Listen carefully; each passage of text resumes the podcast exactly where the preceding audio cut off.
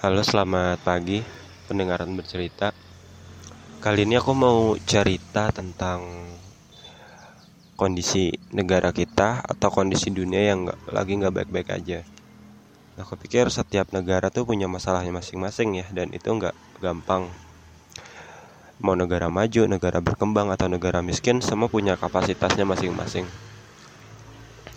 Tapi kali ini aku mau bahas yang Indonesia aja kita pasti tahu lah kalau lihat di sosmed netizen netizen komennya pada nggak bener.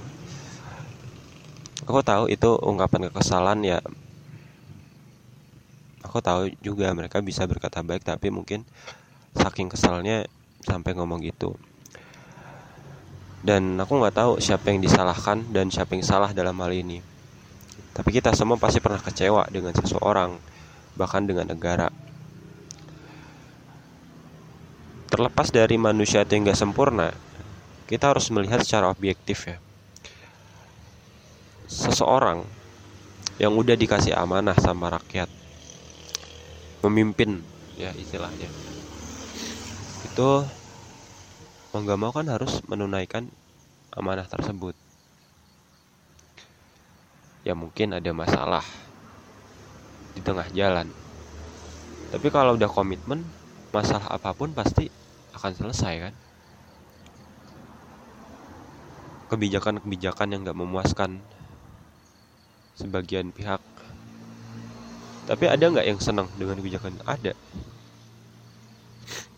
Intinya ya kita nggak bisa nyenengin semua orang. Bahkan kita jualan es krim pun nggak semua orang senang suka es krim.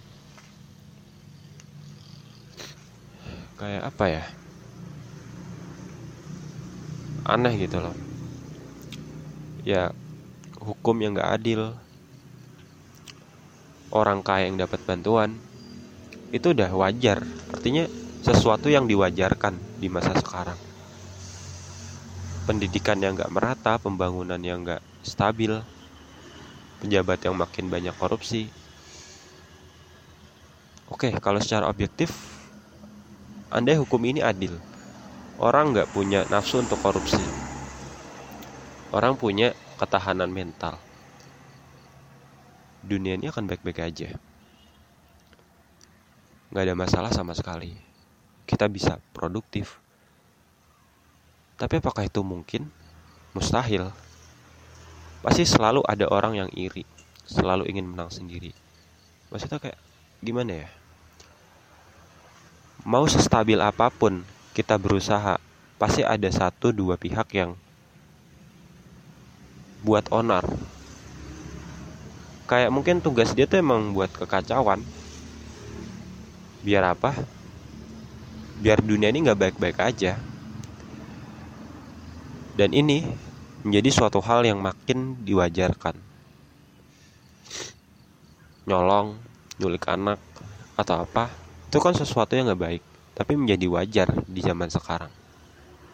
Jadi apa yang bisa kita lakukan? Cara realistisnya.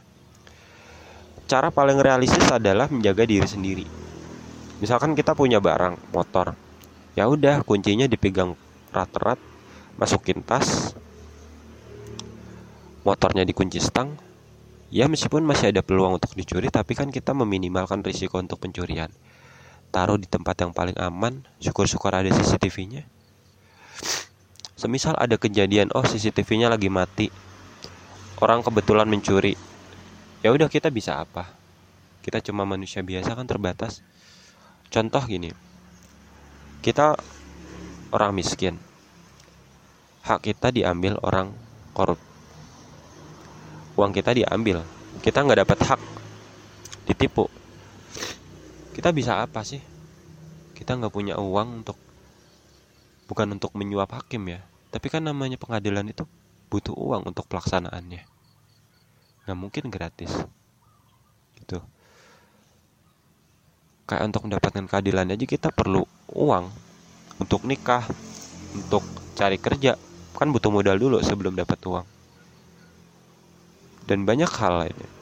Ini terlepas dari semakin banyak manusia yang ada.